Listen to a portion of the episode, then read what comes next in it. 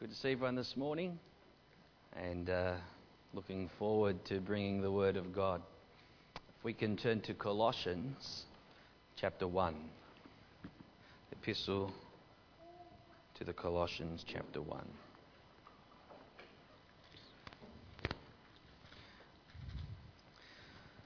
Now, believe it or not, pastors, elders, well, those uh, that serve in the kingdom of God, but in this context, in Hebrews 13, verse 17, the Bible says, Obey those who rule over you, uh, be submissive to them. And um, then it goes on to say, For they watch out for your souls as uh, ones who must give an account. And so it's an interesting scripture that's being brought forth. And that word watch literally means uh, to be sleepless, to keep awake. Sounds a bit like parenting sometimes, doesn't it? With kids. But it really captures, in essence, I think, some of the dynamics that are associated with uh, ministry and uh, shepherding and pastoring and all of those things because there's no doubt that um, involved in that there is a deep burden that one carries in terms of being uh, given such an oversight and those that are attending and uh, those that ones are shepherding and so forth. So this is a, a very critical component of the ministry. And so uh, this this aspect of watching out for our souls is really something that we see in the scriptures. And uh, also, we see it evident in the Apostle Paul's life uh, as he writes to the various churches and, um, and also the deep concerns that Paul has. It's interesting because, in, uh, again, in 1 Corinthians 11, Paul's talk, uh, talking about, 2 Corinthians 11, sorry, Paul's talking about the various sufferings that he's had to endure uh, for the cause of the gospel of Jesus Christ.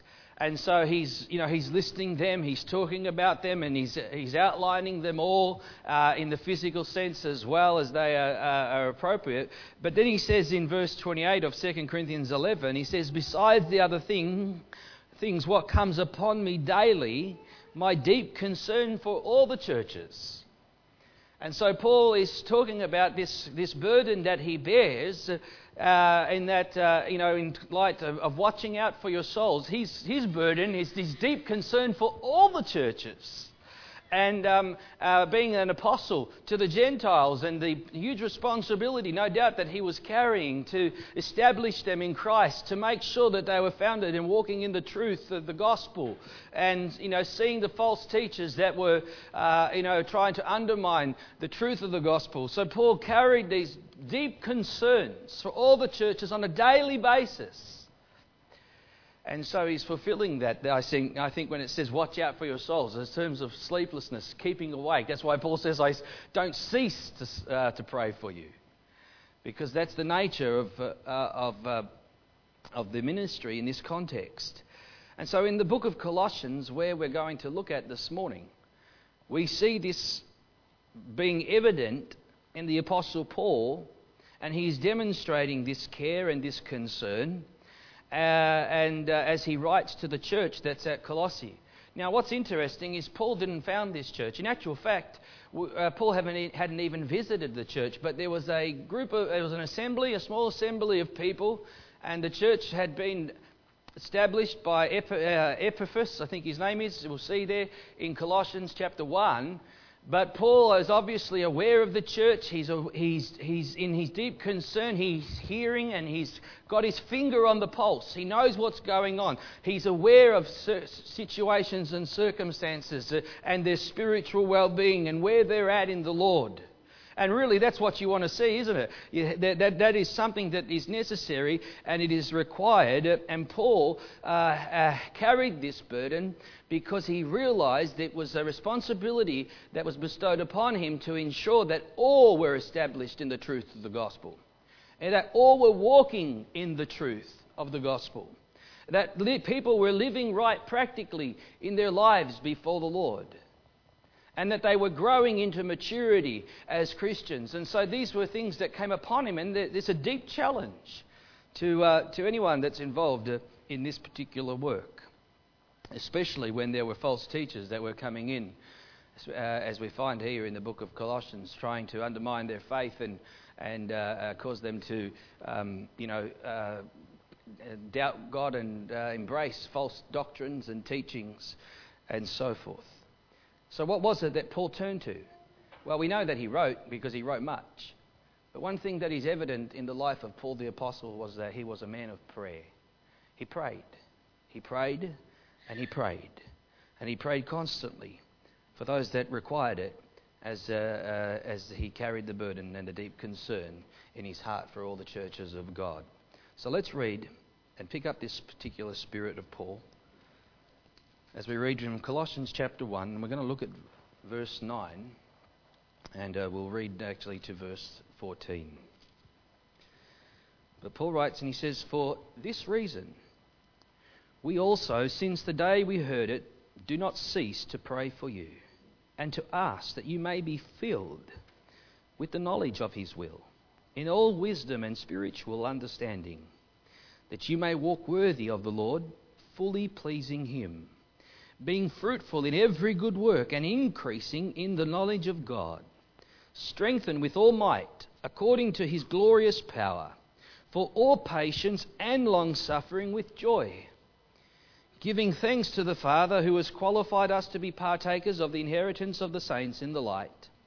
He has delivered us from the power of darkness and conveyed us into the kingdom of the Son of his love, in whom we have redemption through his blood, the forgiveness of sins. Let's pray. Father, I just pray, Lord, you would quicken the word of God this morning. God, as we have ears to hear, Lord, give us the revelation that is contained within these verses. Lord, let us have an understanding of that which Paul is praying for, Lord, as he's not only praying for those in Colossae, but he's praying, Lord, for all, even for us this morning. God, I pray that you would bless the word. In Jesus' name, amen. Now, Paul says in verse 9, for this reason. The reason that Paul is referring to obviously relates to the previous verses. But he has heard about the genuine faith of the assembly that is gathered, the believers that are there at, at uh, Coloss- Colossae. And he's heard that they have a genuine faith, that they have put their faith and trust in the Lord Jesus Christ, and they are bearing fruit unto God. And he talks about the various aspects uh, of uh, the love of the Spirit that is so manifest in them. In verse 3, Paul says, We give thanks to the God and Father of our Lord Jesus Christ, always praying for you, since we heard of your faith. And so Paul's acknowledging that there's a genuineness of faith that is manifested in these people. And as he observes that, as he's heard the report from Epaphras uh, in verse 7, he says, As you also learn from Epaphras, our dear fellow servant who is a faithful minister in Christ. And so Paul has heard and he is encouraged, but he's also aware of the circumstances that are relevant to the church and some of the false teachings that are beginning to make inroads and that are wanting to undermine that work that is uh, uh, amongst the particular church there. And so, for this reason, he's writing because he wants to continue to establish them. He wants to continue to help them. He wants them to see them overcome. He wants them to see them go on in God. And so, for this reason, he's, he's seeking to build upon that which is already evidently being manifest uh, amongst the church that is gathered at that place. He's, Paul says, for this reason, in light of that, and since the day we heard it, we did not cease to pray for you. Paul is praying. He's praying for the church. He's praying for the members. He's praying for those that, that he has been told about and, he that, and those that he is aware of. And really, this is the hallmark of Paul's life. He was a man of prayer. He prayed specifically. You read his epistles, he's always praying for this specific need for, amongst the church. that excuse me, um, that specific need amongst the church. And what's interesting is when you look at Paul, he's not just praying in the general sense. But as we'll see in this text and in others in the Bible, Paul, when he prays, he's very specific in what he's praying for. It's one thing to pray, I'm praying for you, but uh, in a general sense. But when we pray, sometimes it is it might be generally, but for the most part, we must seek to pray specifically.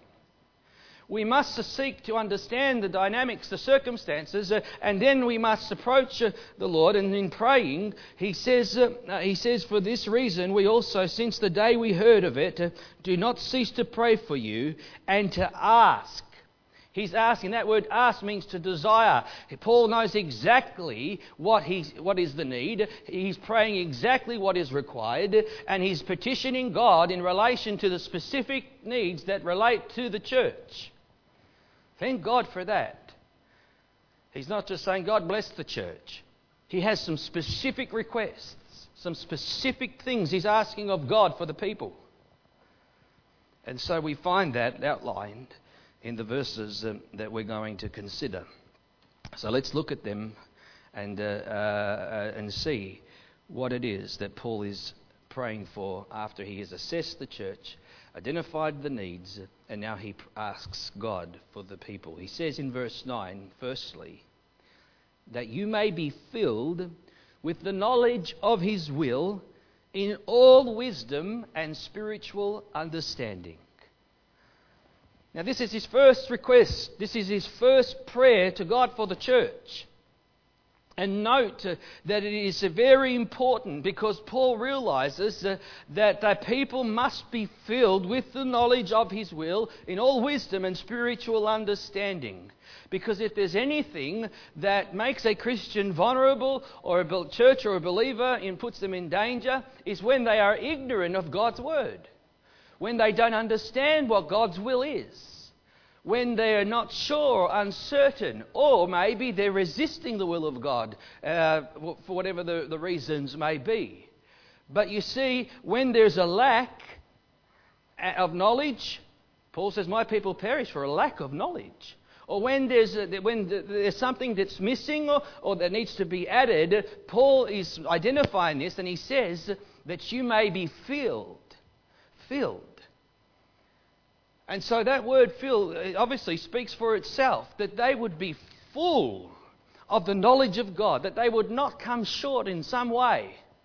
And that really captures uh, uh, what is required because we have to be filled, amen, with the knowledge of His will. That word knowledge is the Greek word epignosis, and what it means is it means to become fully aware or to fully recognize, to come to a complete understanding. And so he's saying that you would be filled with the knowledge of God, you would of his will, that you would come to a full recognition of what it is that God wants you to do and what is his will, what is the doctrine of God, what is the truth of the, of, of, of the word of God, and all those things that are associated in that context. And so this is something that we grow into. That's why Paul's praying for this. It's not something that becomes automatic. We have to, when, we when, we, become Christians, we're babes in Christ, aren't we?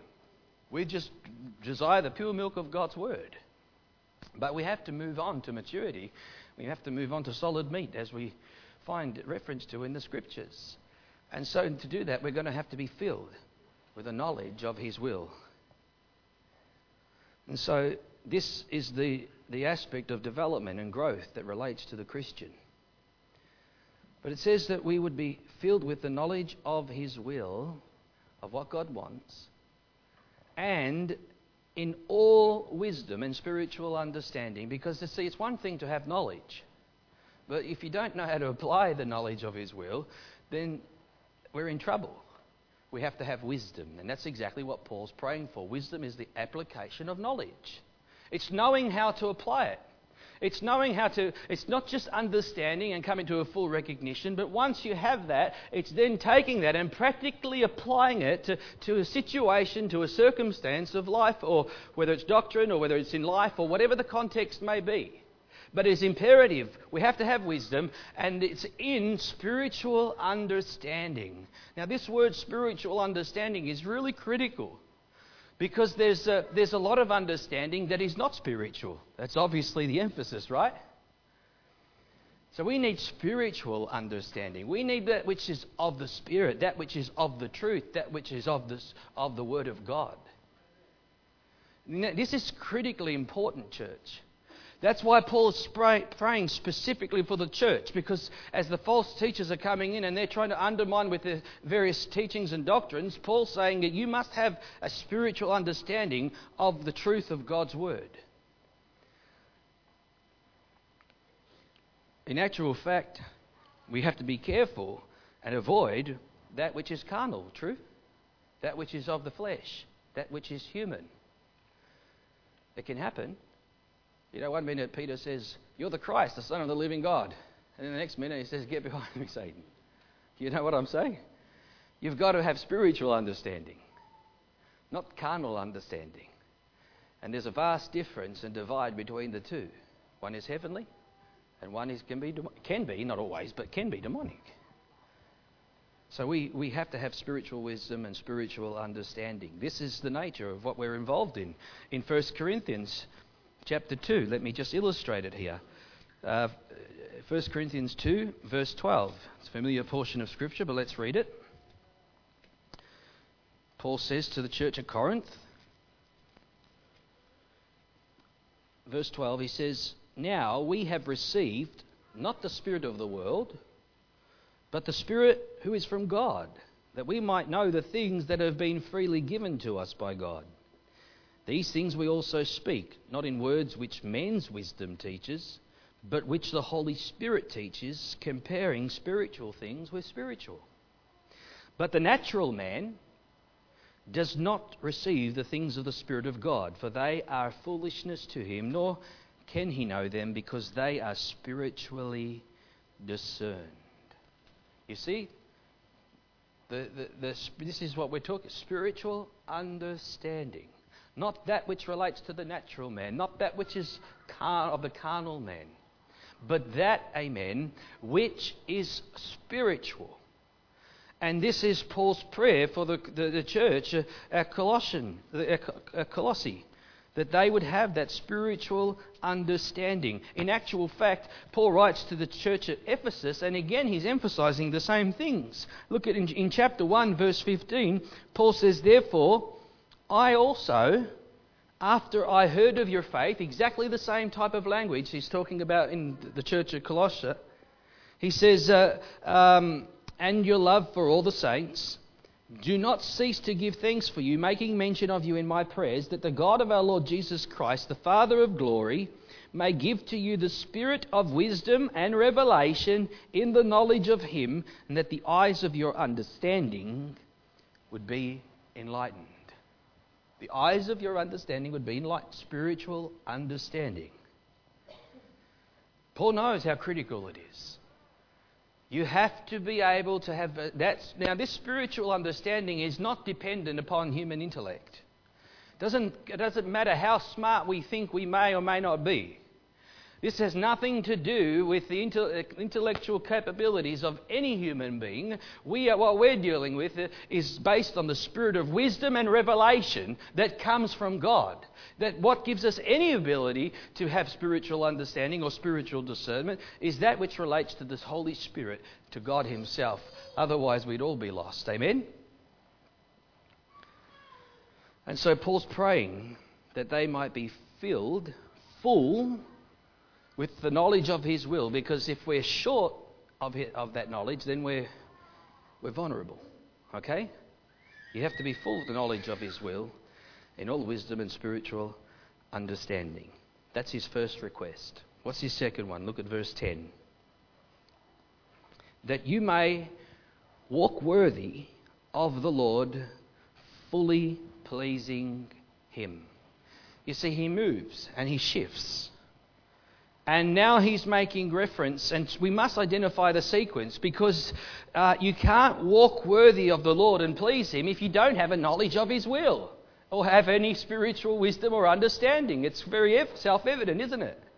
But so that's why Paul's making these sequential requests uh, unto God for the people. And if we're going to walk worthy of the Lord, then it is imperative that we have that full knowledge and understanding and wisdom. Now, what's also interesting is uh, obviously Paul is now dealing with the practical conduct of our lives, in the manner in which we conduct ourselves, and the manner in which we live, and how we walk before the Lord. Walking worthy. There's only one way to walk worthy before God that's to walk in the Spirit. Amen? You have to learn to walk. And Ephesians talks about walking in love and unity and, and various other practical outflows of that. But it's about walking worthy before the Lord. And that word worthy literally means it means to walk appropriately. Or it comes from a root word which literally means this it means to be deserving as of drawing praise. So when we walk worthy, there's something about our lives that is observable to God. That God acknowledges uh, and He is, uh, it draws praise from Him and He acknowledges that we are walking worthy before Him. Now we all fall short. None of us here are perfected. But nevertheless, that's our motive. That should be that, that's that's the desire that should be in us is to walk worthy before the Lord. And listen, fully pleasing Him. Fully pleasing Him. See, if we're going to draw praise from God by walking worthy, then we know that we will be fully pleasing to Him. And that word pleasing literally means to be in agreement, or in other words, agreeable. So God is looking at the manner of our conduct and the way that we are walking and the way in which we are living, and He is, a, he is um, in agreement with that. And we are walking worthy before the Lord, fully pleasing Him. Now, really, when we talk about pleasing Him, what comes to mind? What's the first thing that pleases God? Faith. Faith. It all starts with faith. Faith and love. That's the principle. Faith pleases God. Hebrews 11:6. Without faith, it is impossible to please him. For those that come to God must believe that he is and that he is a rewarder of those that diligently seek him. And so, this diligently seeking Him is a reflection of our faith. And that's why when we talk about obedience or we talk about walking worthy before the Lord, we're really talking about the fundamental principle, and that first and foremost is faith, because faith in God leads to obedience to God. That's the biblical principle. And then that leads to a desire to want to do right, a desire to want to please God, a desire to want to please Him in the way in which we conduct ourselves. Is it interesting? Jesus said, I always do those things that please Him. Now, I wish we could say that. But nevertheless, that has to be our aim, doesn't it? Because if you aim any, if you aim further down, you'll, you'll make sure you'll, you'll hit further down. No worry about that. We have to always be working and aiming in that sense. But in, also we find in 2 Timothy chapter 2 verse 3 it says, You therefore must endure hardship as a good soldier of Jesus Christ. No one engaged in warfare entangles himself with the affairs of this life, that he may please him who enlisted him as a soldier. You see, one of the most noble motivations that we can have is a heart that says, Lord, I want to walk worthy before you and fully please you. And therefore, we, we, in walking, we order our conduct aright. He who orders his conduct aright shall see the salvation of God. Psalm 50, I think it is. He who orders his conduct aright. There's something about the way, that, that aspect that relates to us. What does the scripture say? Without holiness, no one shall see the Lord. And so there's something about our response, there's something about our action, there's something about us that's engaging, uh, and God sees that, and it is pleasing to Him. We also find that Paul says that you may walk worthy of the Lord, fully pleasing Him, being fruitful in every good work. This is the the, the, the follow on because once we're walking worthy, then we move into the realm of, of, of, uh, of the fruit and bearing fruit to God. And one of those fruits is, is our good works, in which we continually uh, show forth uh, we're created for his workmanship. We are his workmanship created in Christ Jesus for good works, Ephesians 2.10. And so we begin to manifest that fruit. We begin to walk in that manner and after that manner, uh, uh, and uh, that becomes self evident. But look at all Paul also says being fruitful in every good work and increasing in the knowledge of God. See, again, this is so important because you know what? We never really arrive, church. We have to increase and increase and increase. And it's interesting because when you look at that, Paul is praying that they would increase in the knowledge of God. See, he's praying that they would be full. But in understand, and, but if you're going to be full, you have it's progressive, isn't it? So you have to increase. And he's praying that they would increase in the knowledge of God. That word knowledge again, the same Greek word epignosis, which means that you would come to a full recognition that you, by your own walk with God, would come into a fullness of understanding of what His will is for you, what He wants you to do. Because it's one thing for us to keep telling you, Amen. I mean, when you're parenting and you're telling your, your kids what they need to do, but they need to come to a full knowledge of His will. Then all of a sudden it clicks, you know? And that's how it works. And that's why Paul's praying that they would increase in the knowledge, that they would come to that full recognition and full discernment and understanding that there is that increase. You see, it's not just all going to happen, amen? It's a, it is the progressive element. But you see, the Bible has principles. And this issue of, of, of, uh, of increasing in the knowledge of God is, is, is important. This word increase means to grow, to enlarge, to grow up. And really, let's be honest. I mean, the Bible says, work out your own salvation with fear and trembling, for it is God who works in you both to will and to do for his good pleasure. So there is a divine element and there's a human element.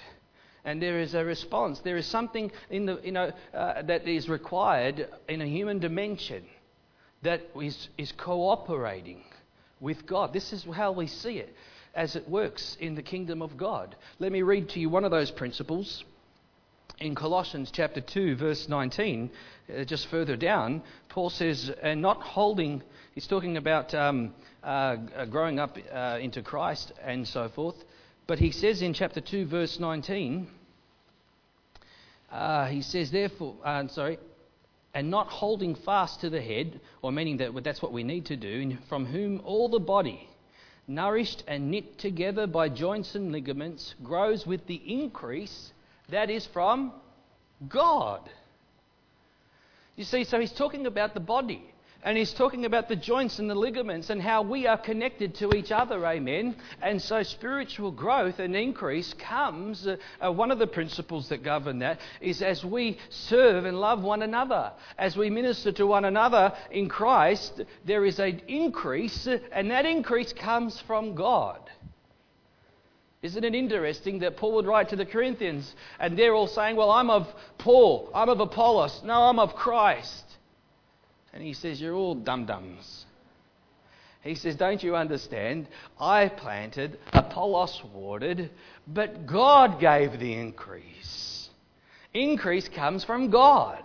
Sure, he uses uh, each one accordingly. Uh, uh, you know, one to plant, one to water, one ministers in that way, one ministers in that way, and so forth. But the increase is from God. And so, increasing in the knowledge of God is a very critical component uh, of the Christian life. We have to be increasing. But let's look further. Verse 11. Paul says, strengthened with all might. Strengthened with all might. Now, this is important for us because Paul knows what he's praying for. It's easy, you can read up until this and sometimes think, gosh, you know, I've got to do so much. And yes, there is a human element, there's a responsibility there, but let me say this, amen. The Christian life can never be fulfilled and lived out in the power of your will or my will. Okay? Our will is involved, but it doesn't rest in my resolve because you realize quickly in the Christian life, the more you resolve of what you're not going to do, that's what you do. Isn't that how it works? So, it, so Paul is praying, strengthened with all might and in, uh, according to his glorious power. And that word strengthened literally again captures the growth that must take place within the Christian in terms of the one that's increasing. And they are strengthening in the inner man, as Paul would call it in Ephesians. And really, that strengthening is not something that is a result of so much us, but rather the scripture makes it clear that we are strengthened with all might. That word might is the word dunamis, it means power. Power. You shall receive power when the Holy Spirit shall comes upon you. Dunamis. It's a supernatural power. And Paul, that's why Paul says, according to his glorious power. That might is not something that's within me. You know, the world says it's, a, you know, the, the, it's all the positive element, it's all this. Uh, you know, we just got to keep, you know, believing, keep holding fast, and keep doing these things and these things and these things, and it's going to work. Well, no. It's not dependent upon the power of man's will. It's dependent upon the Holy Spirit who is in us uh, and who is enabling us uh, and empowering us uh, to do what God asks us to do. So there is a human element, but it's not rooted in our strength, it's rooted in His. And so we would be strengthened with all might according to His glorious power. Now, what is the practical outflow of this power? I mean, you would think, uh, um, Amen. You know, you shall receive power, and we're talking about miracles, signs, and wonders, right? Well, that's something else, but that's not what Paul's got in mind. When Paul writes, he has something, when he's talking about this power, when he's talking about this strengthening, this might, this dunamis that's at work in us, look at what he says. For what purpose? He says, for all patience and long suffering. there you have it. Amen? For all patience and long suffering. Because you know what? I don't want to, and I'm not here to be pessimistic, but I'm here to tell you the reality. And the Christian life, amen, is a marathon. And uh, in life, in the Christian life, things happen. And uh, what is required of us, amen, is to have patience and to suffer long, and that is not easy. In, especially in human strength, it's impossible. We need the grace of God to even accomplish this. And that's why Paul's praying that we would be strengthened in the inner, uh, uh, with all might according to his power, for all patience or endurance and long suffering. Now let's just put that into perspective, church, because if you've served God for any length of time, you realize that sometimes just, there's things that happen in life. I mean, we've all got a story to tell heartache, frustration, confusion, not having the spiritual understanding that sometimes we would desire. And yet, all we can do is bear some of the sorrows and the grievances of life and we pray, we come before God, and everything in you is just like, I don't know if I, how, I can't. This is so, humanly speaking. Maybe it's just me. But you understand what I'm saying. You, we need another, we need the, the Spirit of God enables us right at this point, at our most vulnerable point of weakness. In weakness, my strength is made perfect. And so, this is the same principle that Paul is talking about with all patience and all long suffering. How long sometimes do we have to endure these things? Oh, the longer I go on as a Christian, the more I have to be patient and endure long suffering. Because you know what? When, you, when, you're, when we're young Christians, we've got life all figured out. Or when you're young, just in, in, in general, isn't it? You know, when people are young, they've got life all sorted out. They under, you, they're going to counsel you. Yeah, well, wait till you live a few years, get a few years under your belt, and then after you've experienced some of life, come back to me. Because there is a reality. There's a reality in life, and there's a reality in the Christian life uh, that exists, and we shouldn't be ignorant of that. Paul is saying that this power is to give us patience and long suffering. But listen to what he says next with joy. With joy. Sam, can I use you as an example? Sam was talking to me this morning and he said he was bearing some of his complaints or his frustrations or whatever. and look, let's be honest. We've all got them. Does that mean we never say it or never talk about it? Because we just want to feel like, you know, we're not filled with faith. Or is it that we can be real about some of the things that we are enduring and suffering and going through, but in the process of that, uh, spiritually speaking, we're not waning in unbelief, uh, we're not filled with self pity, we're not filled with uh, uh conf- a spiritual confusion in the sense that we have absolute assurance in God. And in doing so, we are patient and we will suffer long. And, amen, we have a joy, and that joy is the fruit of God's Spirit in our lives. Because it's not a joy that's dependent on the circumstances of life. Surely not. We'd all be miserable here this morning. But we can come into the house of God and we can rejoice in God regardless of our circumstances because of who God is. And uh, our full knowledge of God enables us to worship Him because we have a spiritual understanding and we can have joy that comes from the Holy Spirit and we can rejoice in the Lord. Can you say amen? Thank God for that. Some. But that's the nature of this life. There's a dual of all. I, this has been my experience. I believe it. There's a dual dimension, and they both operate sometimes at the same time. And yet, you can be outwardly, you can have every reason to be utterly miserable. Maybe you are, but spiritually, you can come before the Lord and find the comfort of God, the grace of God, the power of God, and you can have the will to praise Him and glorify His name.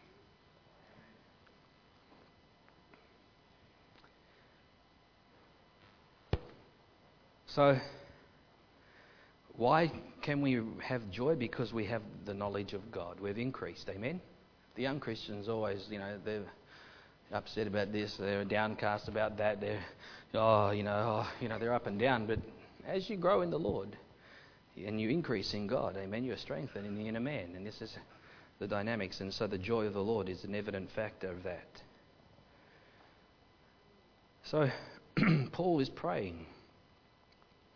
And he goes on to say, look at verse 12. He says, with joy. Then he says in verse 12, giving thanks to the Father. Giving thanks to the Father. We'll read the context of that in a minute. But the principle here is giving thanks. Giving thanks. And really, this has got to do with a grateful spirit.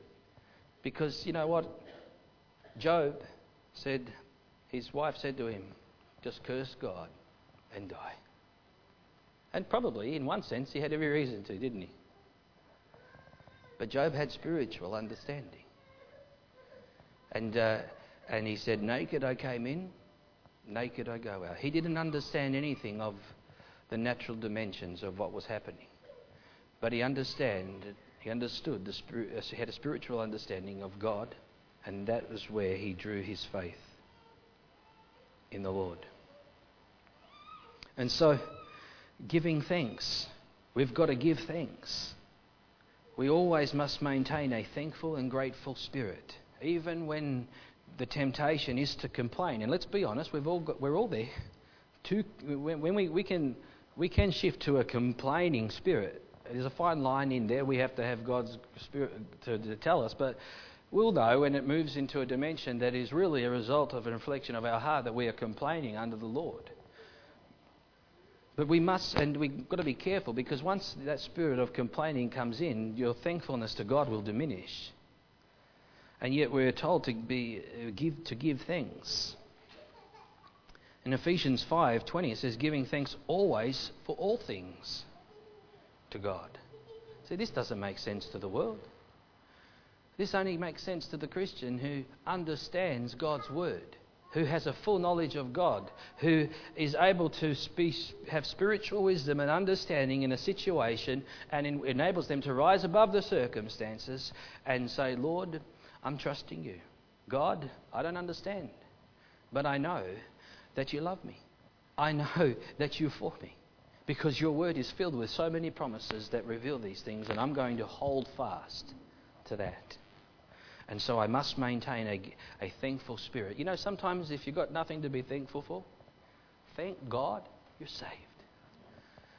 Thank God I'm not going to hell. Thank God that I am eternally delivered from the powers of darkness. And look at that's exactly, uh, in actual fact, if there's anything to give thanks for, look at verse 12 giving thanks to the Father who has qualified us to be partakers of the inheritance of the saints in the light. We have been qualified. And we are partakers of an inheritance that we still don't even fully understand. And the more we increase in the knowledge of that, the more we blow out for the things that God has prepared for those that love Him. And in, and in verse 13, He has delivered us from the power of darkness and conveyed us into the kingdom of the Son of His love in whom we have redemption through his blood, the forgiveness of sins. That's enough to thank God for. Thank God that you're saved. Thank God, as Pastor Werner's first thing they prayed, thank God for my salvation when he prayed up here this morning. Because you never forget where we came from, amen? I know that there's trials and there's tribulations in this life. But I tell you what, well, I don't know where I'd be without Christ. Without Christ, I, do, I don't even want to entertain those thoughts. Because I know who I was before the Lord came to me and He saved me. And He took me from the kingdom of darkness into the kingdom of light, into the kingdom of His Son. And I'll just thank Him. Amen. Naked I come in, naked I go out. As long as I'm saved, praise the Lord.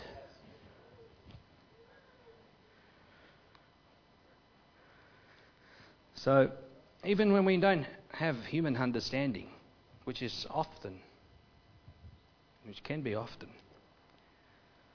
we have spiritual understanding, and this is really what is required. And so we need to draw, draw near with full assurance of faith. We need to hold fast our confession without wavering. We need to understand He who promised is faithful. And that manifests itself in so many different ways. But you see, let's get back to the principal thought as we conclude. Paul is praying for the church. And really, he's offering up a prayer.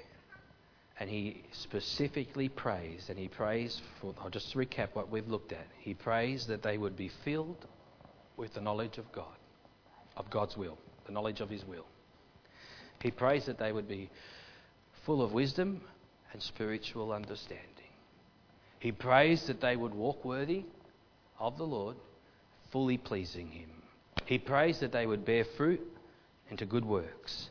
He prays that they would increase in the knowledge of God. He prays that they would be strengthened in the inner man, in, in essence. He prays that they would have patience and long suffering with joy and he lastly prays that they would be forever grateful.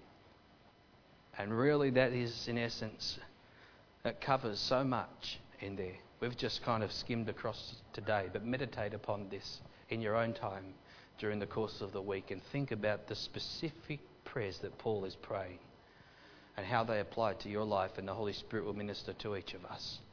But let it be, amen, walk worthy before the Lord, fully pleasing Him.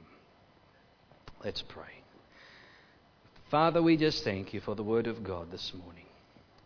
Lord, let the word that has gone forth, let it be sown deep into the hearts, Lord.